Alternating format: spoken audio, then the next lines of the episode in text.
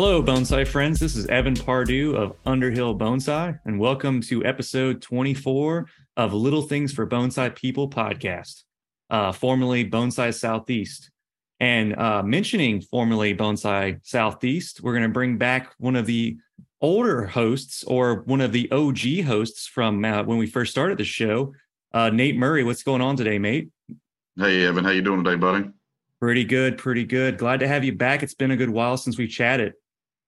Most definitely, man. It's good to be back. Yep. We're going to uh, catch up a little bit, see what's been going on in the world of Nate Murray. But before we get there, uh, I need to mention a few things. Our podcast is sponsored by our amazing, amazing patrons over off of patreon.com forward slash little things for bonsai people. You can sign up and become a $5 patron to be a bonsai best bud. Our current bonsai best buds are Tori Solis, Warehouse Rat, Boyd Snell, Snellgrove. I mess up these names all the time. Ricky Ruins, Joshua Bentley, Snappy Chappers, Ryan Dan. this guy's name, Dando. Damn, I got, I mean, I got really, really hooked up on that one this time. Uh, Joel Jenkins. laughing at you, I'm sure. Yeah, no, th- that's one of the whole things about this whole podcast now is how much I butcher people's names. It's amazing. Justin Knights, Backyard Bonsai Australia, and our newest bonsai best bud, the ladies at the farm, the ladies at the flower market. Love the name. Uh, that's that's awesome. Uh, that's going to be really fun to say every episode. Thank you guys so much for being a bonsai best bud and supporting our show. Every little bit counts. And happy birthday to everybody who, whose birthday is today. Um, if you'd like to support our show in other ways, uh, Instagram, Facebook, got Underhill Bonsai. You can follow me on there. Uh, on our website, under, underhillbonsai.com. I've got articles that I've written and experiences that I've had in bonsai. Uh, you can go visit there. We've got an online store. Uh, I'm going to try to keep it up to date. Spring's been really busy, but might put a few things on there soon. Uh, for Nate Murray, since we haven't really uh, talked about anything to to like go check out Nate's in a while, Nate has uh, since started the Boot Bonsai, which is his own little his own little side project that he features his his collected Yamadori bald cypress. He's got some really awesome content on there, progressions of his trees, and him out in the swamps digging some good stuff. So go check out the Boot Bonsai on Instagram. Is there something else that they can check out for you, Nate? No, uh, we're just on socials on Facebook, but I I, I kind of lean more towards Instagram more than Facebook. There seems okay. to be more action there. Yep. You know. Yep. So yeah, definitely check him out. Uh, and then for Carmen, of course, go check out the uh, Women's Purple Pot Society. Uh, well, the Purple Pot Society, the Women's National Bonsai Club at purplepotsociety.org.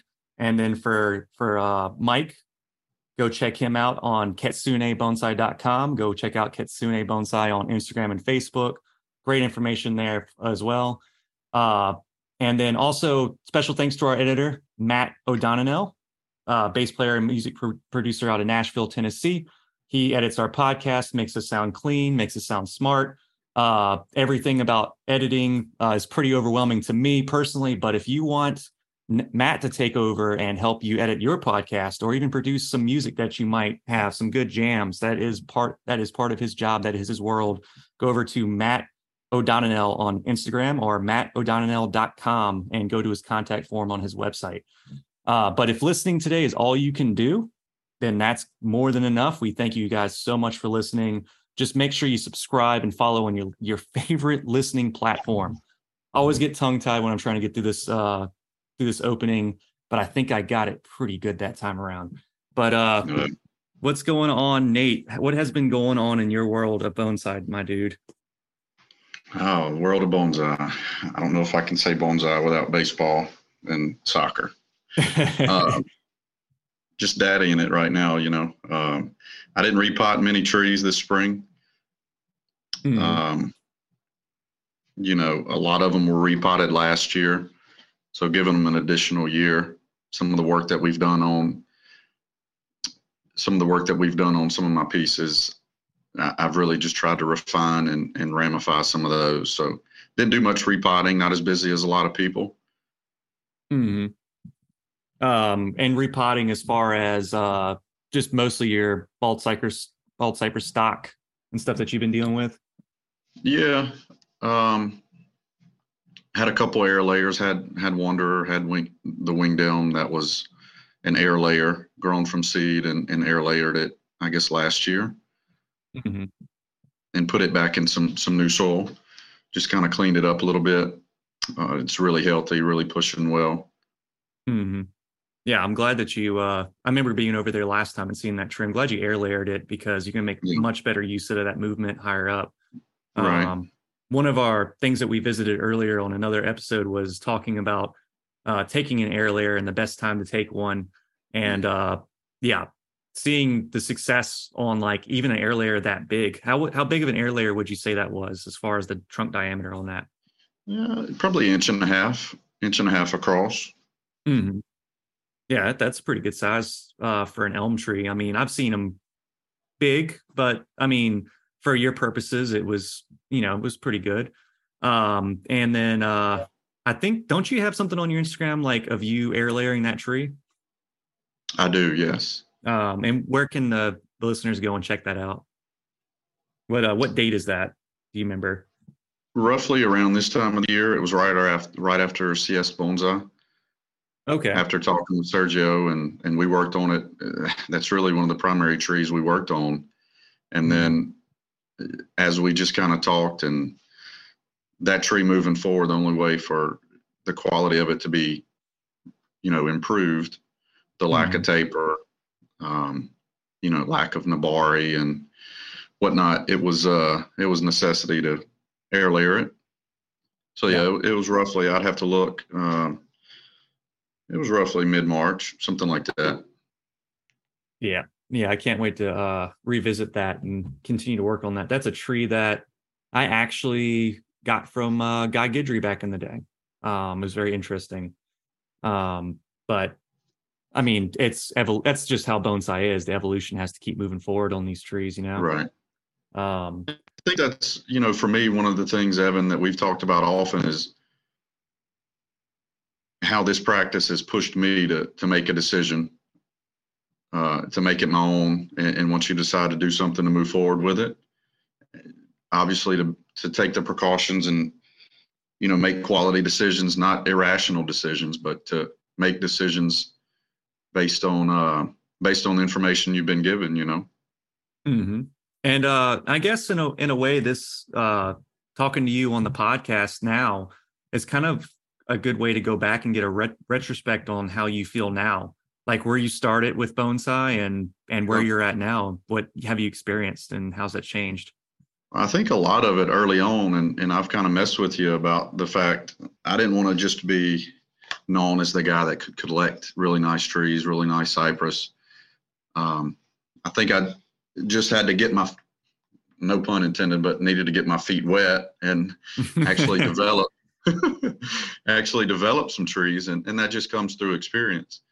Um, hmm. you know, there's a difference in in collecting, uh, having the tree thrive for a year or so, and then doing the initial work, and then to attempt to build the ramification from that. I mean, I think that's really from start, not necessarily to finish, but to attack things from the the starting point uh, there out I think that's that's the allure for a lot of people is with the Yamadori is I've done everything from st- from the start with trees. Yeah. Your real uh glass roots or grassroots. I'm right. not sure what the sure the actual terminology the the slang on that was, but real from the ground up type uh, right. bonsai guy. Um, where I mean, you just wanted to go dig cypresses and just make it yeah. your vocation in bonsai to be a bald cypress collector at the same time, you right. know. Um, and I, you know, having four four children at the house, you know, them going through some pubescent stages and a couple eight year olds and how they change. And, you know, I was thinking prior to, to getting on with you, you know, I really feel like in my enclosure where my trees are, I've got some some adolescent children. You know, you don't have to to overlook them as much as you would, you know, maybe an early collected piece. There's a lot more work that you can do with them uh, if you do the work right early on. You know, and it I think it mirrors what we do as parents. if you do the work early, Mm. you know, it sets you up better for later. Um, but yeah, I, none of my trees I feel like are at a place where they're anywhere close to being show worthy. Mm. Uh, but uh, I feel the bones of a lot of them are there. So Yeah. again, that that awkward stage of of a of a preteen kind of feel like that's where a lot of my trees are. And and it's crazy too because a few buddies that I have is they'll come out if it's been a year or so since they've been to the house. The trees look completely different from being a stump to you know an actual miniature version of what what we see in the swamp. hmm Yeah, the um, but a lot of for the listeners to kind of fill in on what your collection is. It's it's a lot of bald cypress, Correct. yeah. um, and and a couple of other things in between in between that have piqued your interest. Uh, Yeah. So, and what other just to kind of kind of kind of get them in there? What other species have you collected? few American hornbeam.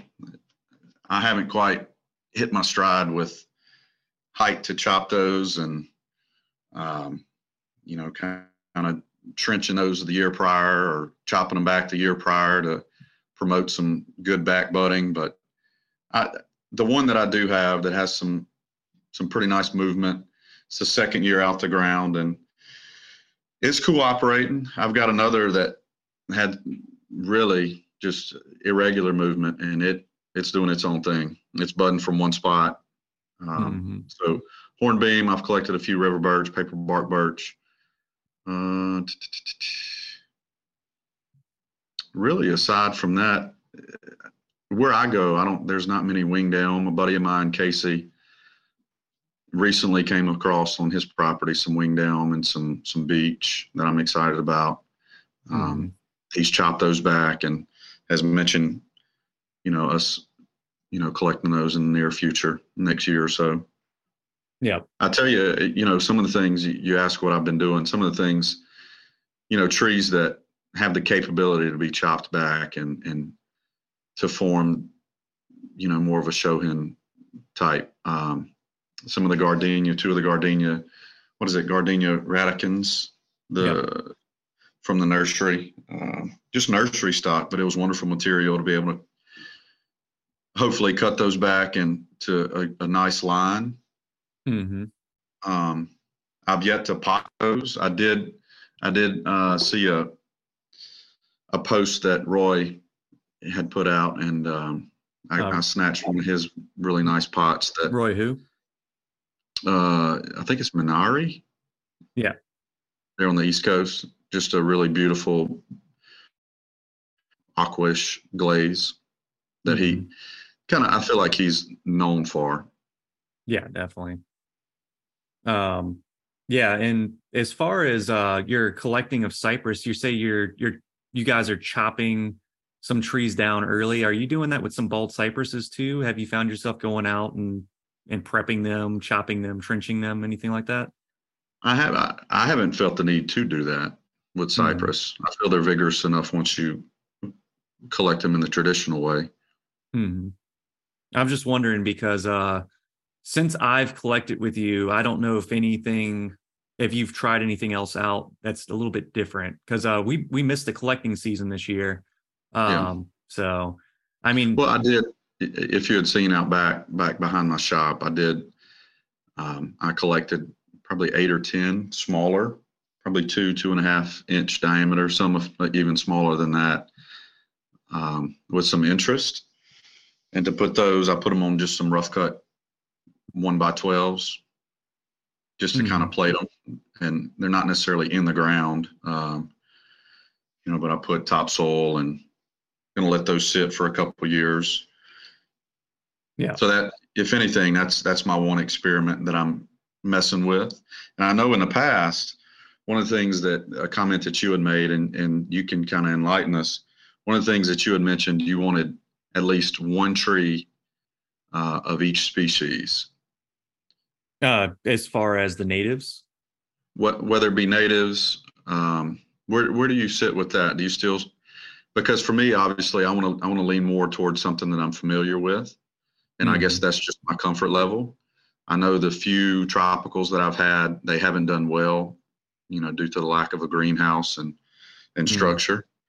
Um, what about for you? I mean, when we talk about species and variety of species, you still kind of have that mindset? Uh, yeah, I've leaned into the the natives a good bit. I think I've I have my my uh, preferred native species list kind of down at this point.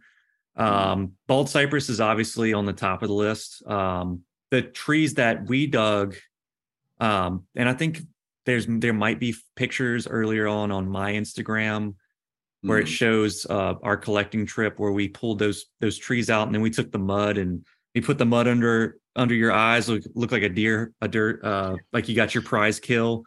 Um, that tree that you're holding, I've actually got that tree down path. It's going to be a very beautiful uh, formal upright tree. Mm. Uh, and there's a there's a couple of trees. There's this this big tree I'm gonna have to drop into uh into the Instagram once it gets kind of a little bit more leafed out. I'm pretty sure you collected it. It's a big, lean, crazy monster of a tree. Mm. Uh, but I want to say, I do want to say that about 90% of the collected trees at the nursery are all your stuff too. So um, I'm pretty sure you did. But yeah, as far as the the trees that the bald cypresses that I have feeling really great about. So yeah, those, the winged elms for sure. Uh, we've been growing cedar elms at the nursery, mm-hmm. and those cedar elms are like right at that point where they're they're just near perfect to collect and make some really cool stuff out out of them. So I've got one pulled to the side, just making a kind of a more of a wild broom, naturalistic, deciduous looking kind of thing out of it. It should be pretty fun. I posted that on my Facebook not too long ago. Um, and then of course the Yaupon hollies. I mean, I'm yeah. always looking for a new Yaupon Schillings dwarf Yaupon uh, venture to be in. I dug one out of my out of the front garden of my house that I just purchased a year ago. Um, been in my house for over a year now. It's kind of crazy, but uh, there's these big honking dwarf. I mean, they're dwarf Yaupons, but they are not dwarf. They are huge. And so uh, Kate was like, I want to get rid of these bushes. And I was like, yeah. So I dug up one of those that had a really great base.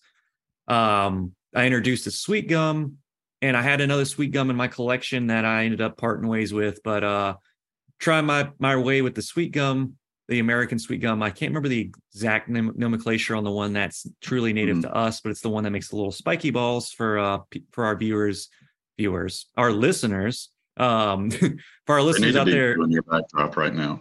yeah, um, I, yeah, I got my goofy swamp background on on our Zoom meeting, but uh, eventually the podcast will get its its own YouTube thing once I find a video editor. Hopefully, we can get that down uh, one day in the future. But uh, but yeah, sweet gums, the ones that make the spiky little seed balls, those are really fun. Um, the, that's one of those challenging trees where you go from really really big, uh, like leaf the size of your literally the size of your face, down to a trident maple size leaf. You can get really really well uh, into the leaf reduction on those trees. And my trees are right outside my back window. You can't see it, but uh, but yeah, I'm trying to think of. I mean, I've gotten into some other stuff like sea grapes and um, yeah. sea hibiscus and buttonwoods. I love those. Yeah. Those are pretty awesome, strong tropicals. Uh, the sea, the not the sea hibiscus, but the um, the buttonwood's a little bit of a challenge uh, mm because of just how temper temperature sensitive that plant is. mm But uh, believe it or not, I've been I've been kind of looking around at different things. I've got some Japanese black pine that I've been developing. It's yeah. those are a lot of fun. Um, I can kind of show you how to make them work in Southeast Louisiana. I know for some right. people uh, that are listening, they're like, "Oh, Japanese black pine that does really good in my range." Depending on if you're like mm-hmm. in a slightly cooler range, Louisiana, they do grow well, and they're one of the few species that do well here because it's actually a coastal uh, Japanese pine. It comes from the coastal areas of Japan, and it can put up with heat, and it can put up with short winter uh, periods and stuff. And then, uh, yeah, I've been getting some other trees like uh, trident maples are looking really enticing because some of the field grown stock that we have are starting to really mm-hmm. get beefy. So those those trees are becoming really fun. I've got a trident maple or two that I'm in- introducing. So yeah, I'm starting to break away from the pure natives mindset a little bit, but at the same time, I'm like in this preferred species area where trees that do really well for us, but I'm also Mhm. looking to get a little bit of, you know, a little bit of mastery behind some of the stuff that we can do here Well, in Louisiana with them. You know, that's what I was wanting to ask you. It- to have one of each species, is that just a feather in your cap, or is it? do you want to lean more towards like, you know, nicer trees as as you cycle certain trees out of your collection? Because Hmm. as big as you know your backyard is at this point with the new house, Hmm.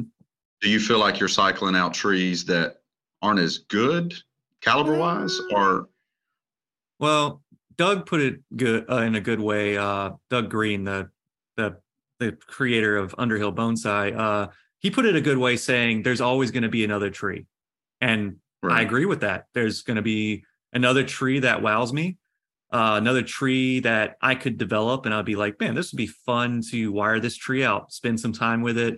Uh, but there are trees that I have had for a very long time that I'll never part ways with, Mhm. um, just from nostalgia or where it came from.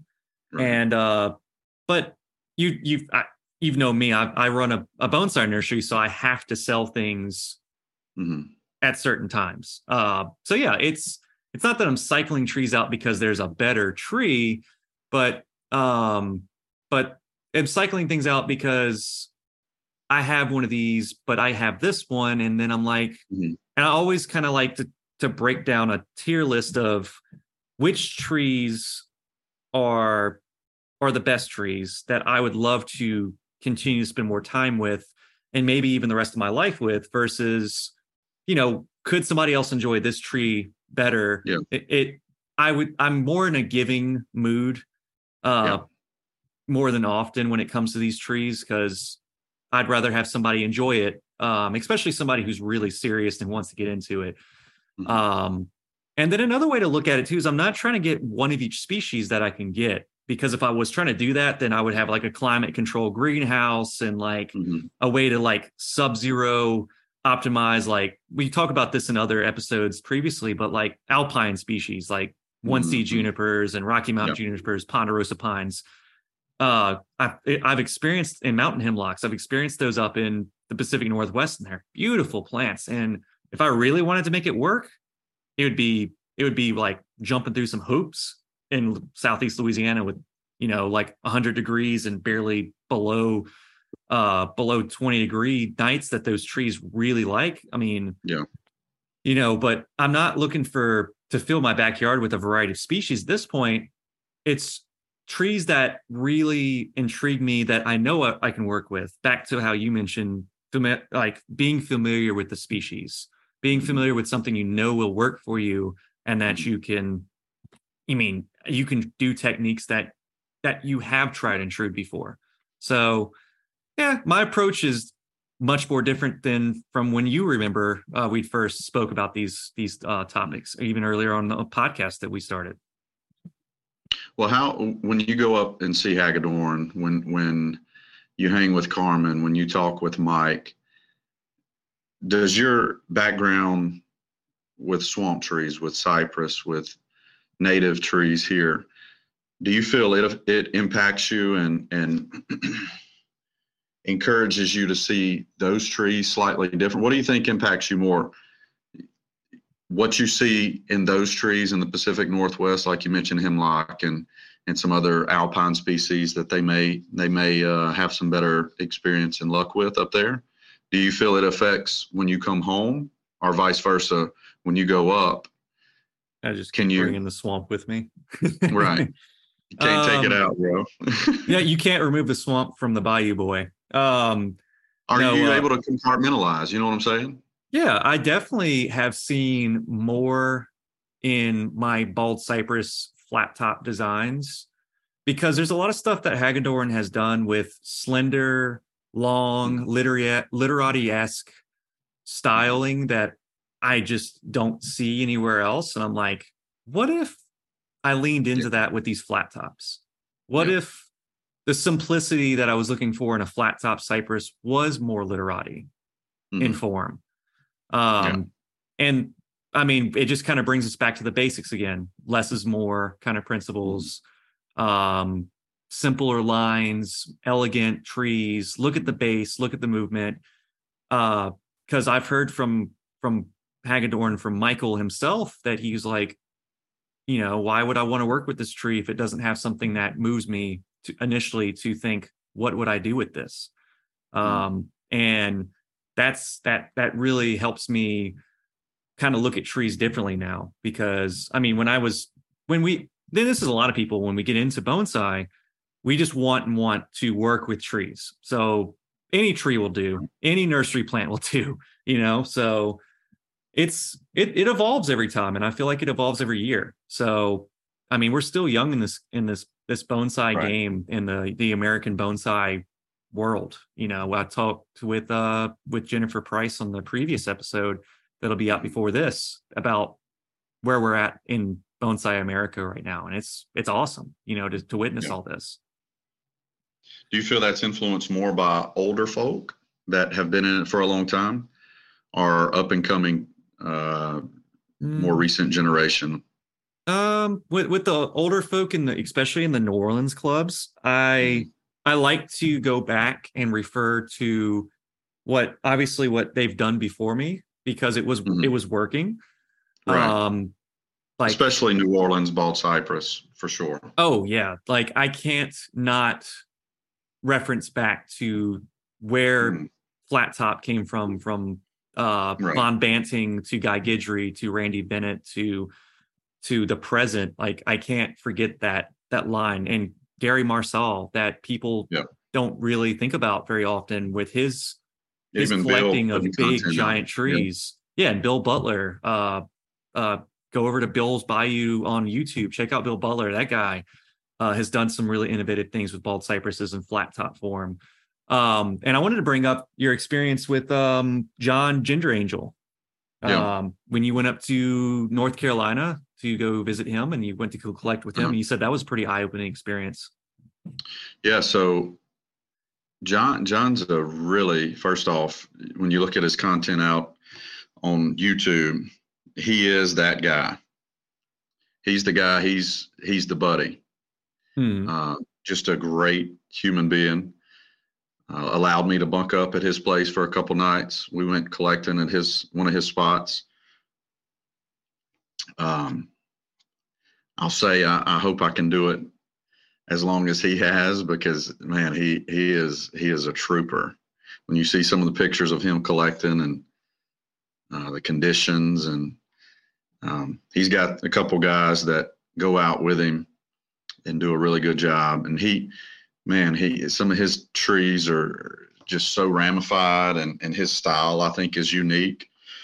Um, mm-hmm. you know, more so probably Cypress than anybody in the states. Well, anybody anywhere. Yeah, um, really, really keeps some tight structure. I like uh, really John's, tall, slender. I, that's one of the things I was going to point out is I like John's really, really tight long, slender yeah. line trees that when you see just that line, it gives such a minimalistic feel to it. Yeah. You're really able to, uh, to appreciate that the negative spaces between those trees. Like the yeah. I saw a forest planting he did with these just right. they're just surrealistically tall feeling yeah. far away trees. And yeah, he's he's constantly putting out forest slab plantings that are just gorgeous his mm-hmm. understanding of of the natural world uh, and how it occurs. I mean, he collects those slabs. Uh, Frank McDermott, I believe, is one of the guys he goes out with, or that goes out with him. Um, and man, he's an artist. Mm-hmm. His his uh, his space and his back uh, back patio is just gorgeous. Yeah. It really is. But just a great guy. Bottom line, just a great guy. I'd like to take another trip to the to the North Carolina, the Arboretum up there with the Arthur mm-hmm. collection, and then uh, try to see if I can find a time to do a thing with John like that. Go visit his yeah. garden and kind of uh, talk with him. That, I mean, I've seen, I've only seen videos, but yeah, uh, for the listeners out there, I believe most of his content and stuff, like I follow him on Facebook, and he's got a mm just about every day he kind of plugs away at posting yeah. pictures of his bonsai uh, creations. Yeah. Um, so it's John. How do you spell his last name? Because he's got a long, weird last name. So it's G G E A N. So G E A N and then Angel. A N G E L. Yeah. Um, G and Angel. Gene Angel. I say Jenner, Jenner Angel. I put an R in there, but that's me. I don't I don't feel the need to correct you. yeah, because uh, yeah, Dude, he I, I just I don't know. I, I feel even off to say I, I, I would love to be considered cut from the same cloth he's from, but he's an educator, he's a teacher as well. Mhm. So we kind of connect on that level. yeah. so- uh, for the listeners who are uh, not familiar or haven't heard Nate's voice in a while, uh, you're kind of tell everybody what you do uh, as far as your just your regular job, as far as teaching? So my my regular job, yeah, uh, your I'm- your your bread and butter. what I actually make money from Mm-hmm. is uh so I'm a public school teacher. I teach a class called JAG. It's a federal course, Jobs for America's Graduates. Um, mock interviews, conflict resolution, just interpersonal skills. Um, my kids actually, I'm bringing two groups to Orlando. They won at the state level, one at the Louisiana level, and uh, the week after spring break, uh, I am following them to Orlando to compete nationally. It's like a Shark Tank pitch. They did a ripping lips, fishing baits from. It's, it's a really cool thing to see high school kids think of things like young business, young entrepreneurs. It's really cool. So that's what I get to spend my time each day, uh, eight to three, I guess, messing with snotty nosed teenagers, attitudes. I do have some great kids, though. I do. I enjoy it. They hate hearing me talk about trees and relating it to trees.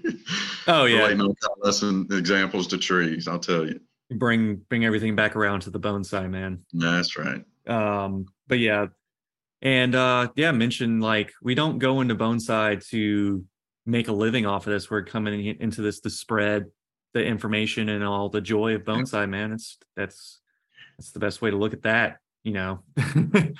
Well, Uh, and I, to touch on it when I when I say some of the older people versus some of the younger people, I, there is such a sharing of information that's really cool to be a part of because I even prior to hopping on when I went to um, the Pacific Bonsai Expo um, out there in San Francisco, just man to meet people and connect, especially people who who do kind of similar collecting trees.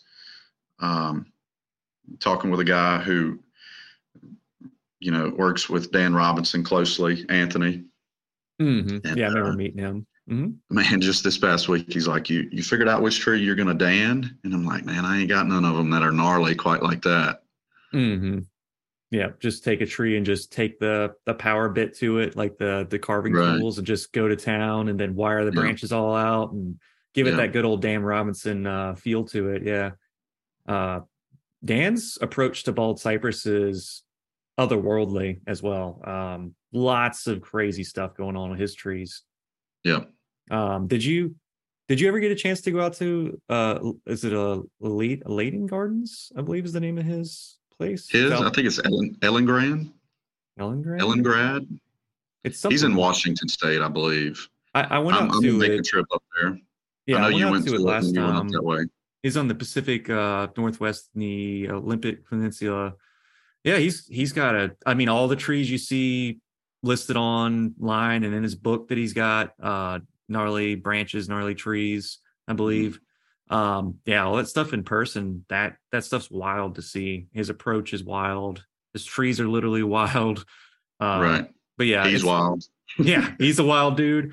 Um, but yeah, the uh it's cool to hear about the the the show over in uh is Oakland, California with the with that Yeah. show.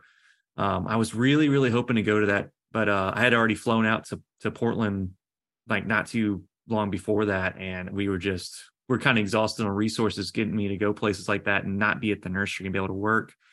Um so I mean I can go learn bonsai, but eventually I gotta go work on some trees, you know.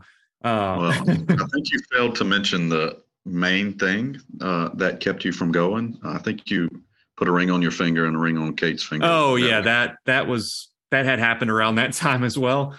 Um, yeah, we had gotten engaged and then thing. And then you, a year later, what do you know? We had we had scheduled our wedding to happen around that time. So yeah, it was right. it was uh there was a lot of stuff going on around that time, uh for sure. Right. But yeah, I heard that you and um and then one of our bonsai best buds, Joel Jenkins, yep. yeah, he was out there uh hanging out as well. Um, yeah, so I came up on a a booth in the corner of this shipyard, which was gorgeous, by the way. The lighting, lighting at certain times was a little bit troublesome, but it was so unique. It was it was it was different. Um, mm. But in the corner, there were, and and you and I have kind of touched on this too, but a, a booth that had grapes, and yep. Joel was back there, and as I approached the corner, out he turns around and uh, just to be across country and see a guy who's who's from about an hour from where we are. It was it was the craziest thing. Yeah. I mean, you guys are both there for Bonsai and y'all are both like, wow, who'd have known I'd seen you here at right. one of like one of the the newest cutting edge bonsai shows over here. And it's yeah, like it is a small world. Keep that in mind. Uh uh like if you go to a show and it's a it has it draws a big crowd, you're probably gonna see those same people at the next show if it's across the country. Like uh, we keep talking about ABS coming up in Denver. Mm-hmm. Um, I would I would love to get to that show um, and see a lot of the same people I, I saw at Nationals, and you probably saw yeah. over at the Pacific ne- uh, Pacific Expo. Um, yeah. But yeah, uh, let's move on. Let's move on to an uh, towards the start getting towards the the later segments of the show. Um. I sent over a picture to you uh, to look at. It's a it's a flat mm-hmm. top bald cypress styling. It's yep. been it was done by one of our listeners. Uh, mm-hmm. Apparently, I had credited a metasequoia uh, that that he had done to another listener on accident, but I'm going to use the the name that I got from Discord because that's what I know. And there's a Joshua Bentley, and then there's a Bones like Boneside Bentley on this Discord feed. Um, but he submitted this really beautiful um, bald cypress that I think he's done mm-hmm. some great work to. And yeah. I figured, what a perfect tree to sit down and kind of look at with Nate and get both of our opinions on this, since this is kind of our forte here. Yeah. Um, so I this if I could add, I, I follow him. We follow each other and we go back and forth often. I've yet to meet, like you say, Bonsai Bentley. Oh, so you're familiar with him. Okay. Right. I think I think this post, this tree is from Bonsai Bentley, and it's one of John's a, a collected piece from Geanangel. Oh, excellent! This is right up. This is perfect for this episode. We couldn't ask for a better for a better tree to look at. Before we get too far, for the listeners out there, if you go over to um, Instagram, you go to Little Things for Bonsai People.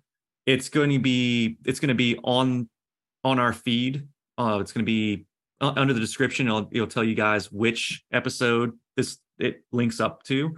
It'll be linked up to episode 24. Um, we had a critique from an earlier episode that was one of the other trees that that was done by the same person. But yeah, mm. so um, initially looking at this tree, what are you what are you what are you thinking? What are you feeling? How's it how's it making you feel? Swampy. Uh, yeah. No, I mean, such a, a muscular and masculine base. You got slight movement almost halfway up, you know, back to your left.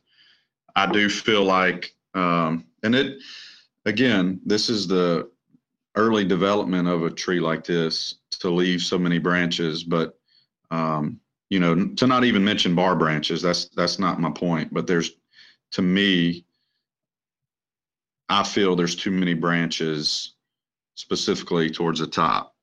Um, okay. You know, uh, as you build, to me, again, if it were my tree, and again, to build ramification, you got to keep in mind how wide you want to play this thing, how wide you want to play this um, this flat top there towards the apex, and to keep having to cut back. Obviously, maybe he's letting it elongate for growth. I'm guessing this is a late winter picture. Um, I believe this picture he sent me a before and an after, yeah. and I believe this is a picture of it like probably not too long ago. Uh, Yeah. because the before it shows it dormant, so it probably is late Yeah. winter, right before bud pop. Yeah, I do love the with a lot of them just subtle movement um, that's already been established. I do really like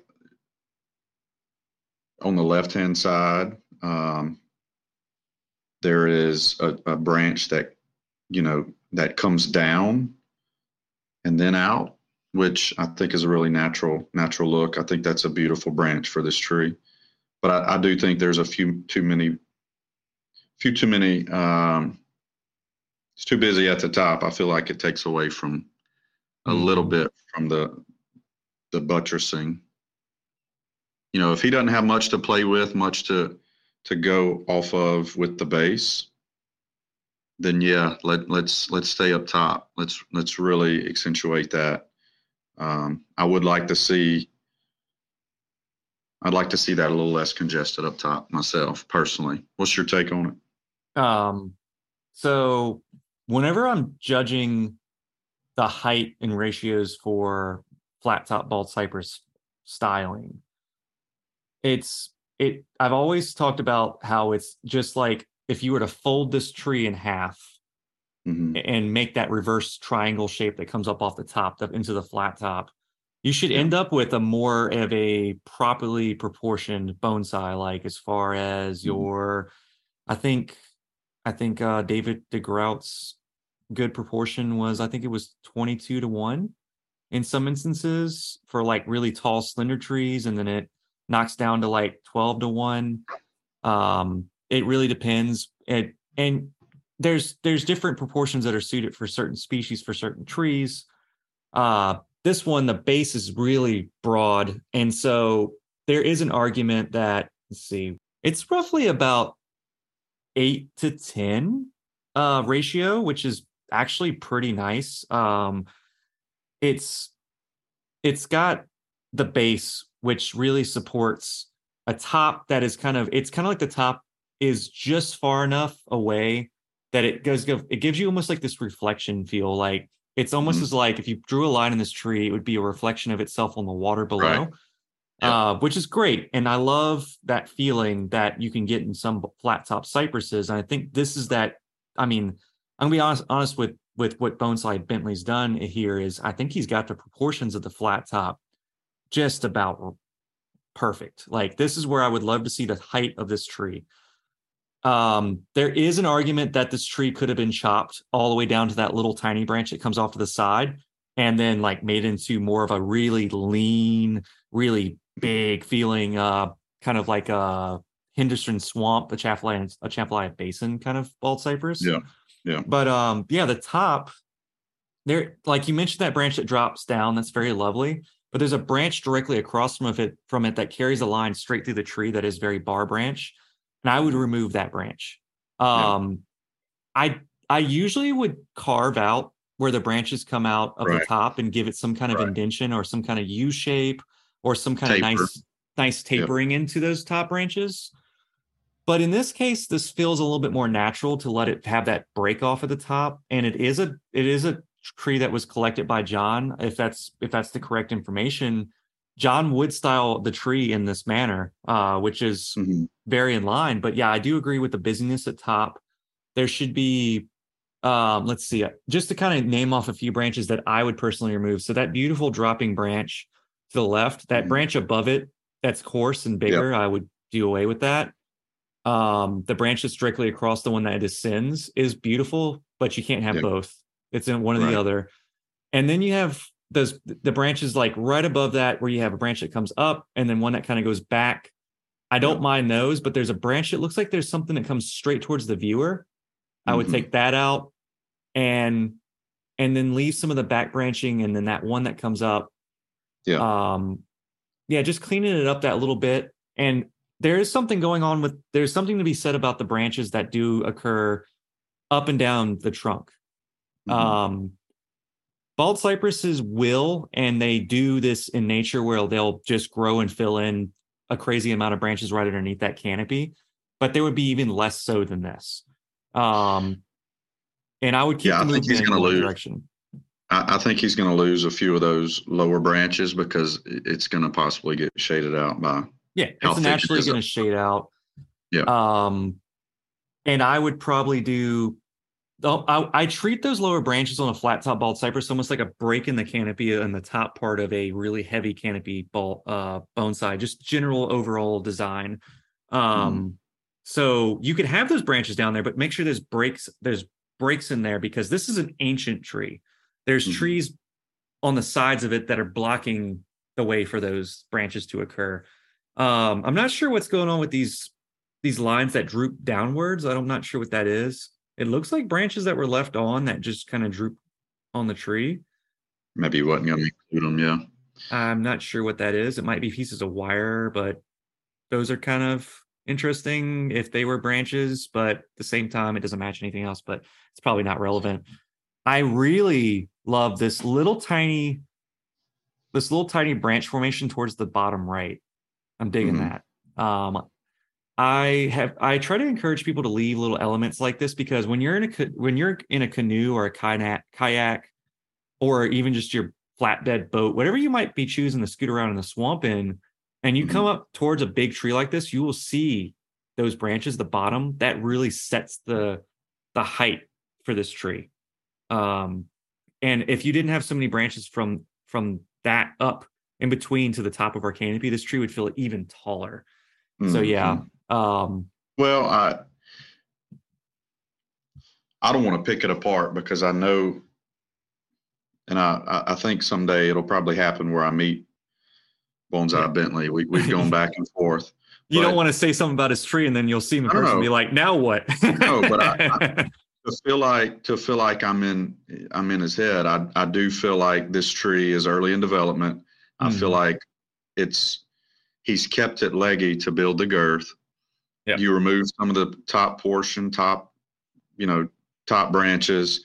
The one thing I would do towards the top, aside from removing, and and we've talked about that, to angle the tips up to realize I'm only going to keep three, four, five inches at most of of those branches, realizing they're going to be chopped back and to angle them up and they're going to take off. Like mm-hmm. to the movement of of the early stages here, I feel like you're going to have to get a bud that a bud that shoots up or or I just don't feel these branches towards apex are going to grow nearly as vigorous number 1 because there's so many number 2 because they're they're not pointing towards towards the sun itself. Yeah. So yeah, I would, I would angle those up. There's going to be a, a point where you're going to want to grow the branches back into the other direction to kind of fill in the yeah. top. Yeah. Now, now, something to be said about this tree, though, in an honest opinion, is that when you look at this tree first glance, I see it. I see a very oh 100% very good, a very good flat top. Um, and flat top yeah. still like we're still teasing out the opinions and take the hot takes from other yep. bonsai practitioners and professionals on this style. Um, so I think this is a great step. This is a good step in a great direction for this species. Um, I think what's scary for a lot of people with flat tops is there are no rules. It's like, oh, it's supposed to do this. No, well, I think it should do. Well, it grows like this here. Well, like this here. Like it's different, different portions of the country yep. and maybe in South Carolina. I'm not sure if if Bonsai Bentley if he's he's he's somewhere on the East Coast. I think he's. Uh, I'll have to ask him for a better reference. Yeah. Um, yeah. I do need to say one more thing, and then we'll wrap up the critique. Is that the drip line and the narrowness of the of the flat top should come in a little bit more, in my opinion, um, because it's a little wide on the right side. I would br- I would bring those guys in and I would like I would like to challenge uh Bonsai Bentley, take those branches off and leave that one long branch, that one long piece of the canopy going to the left side and really throw the movement in that tree because you, you have that slight curve in the trunk. I think that yeah. would be gorgeous. Uh, and that's me. That's me. And then maybe you can believe that piece that comes straight up towards the viewer a little bit and maybe tease it out the other direction. Yeah. But hey. I think the drip line. I think the drip line is it's playing with us because this tree's in development. I I, Yeah. I highly doubt he's going to keep that. And we don't know what kind of pot it's going to end up in either. Right. Right. Uh, But it is a beautiful tree, and like you say, he's done a great job. Um, you know, with the with the design itself. And uh okay, so we'll move on to the bonsai word of the week. Um just really quick and then I'm uh then we'll be wrapping up.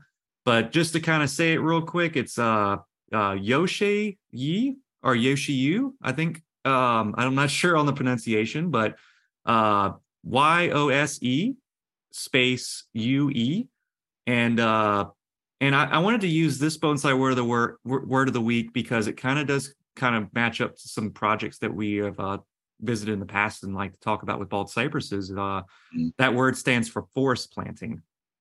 Okay. Um, and you know, just to drop that in there. Uh, usually we elaborate on these bonsai words of the week, but uh, I feel like forest plantings are so broad that we could really go on forever about forest plantings. Uh, but we'll we'll have to do a revisit on it, uh, Nate. But What all have you seen, real quick? What all have you seen people do bald cypress with forest planting? You've done it Oh. on driftwood. You've seen it on slabs, obviously in a pot. So far, I've done bald cypresses on driftwoods. I've done it on a piece of blue flagstone. Um, I saw somebody do this big lava rock kind of crater looking thing. You could see it. I think it's at the National Arboretum. Um, I've seen quite a few different takes on the flat top uh, cypress forest plantings that are really beautiful um, in really shallow containers. Uh, but I, I would love to see a lot more cypresses on flat stones. I know it doesn't seem like something that they naturally would do, but um, yeah, the flat the flagstone that I put that tree ghoul on represents Yeah. water as opposed to stone. So Yeah. the flatter the better. Um, so yeah, I think there's more experimentation to be done. But uh, like I said, we're gonna we're gonna wrap up this episode, Nate. Um, I'm sorry, I gotta I gotta cut you short a little bit, buddy. But we we can come back and talk about uh flat flat top uh forests on the next one. Uh, maybe we can get Carmen and Mike on here too. Yep, certainly. Well, buddy, it's good to hear from you again. Yeah, thanks for hanging out, Nate. Um, I will. Uh, I'll be talking to you really soon. We need to catch up and get the first flush on your bald cypresses that we worked on recently uh, dialed in. Yeah. Yep, But- certainly. All right, dude. Thanks for hanging out. I'll talk to you next bro. time. No doubt. See you guys.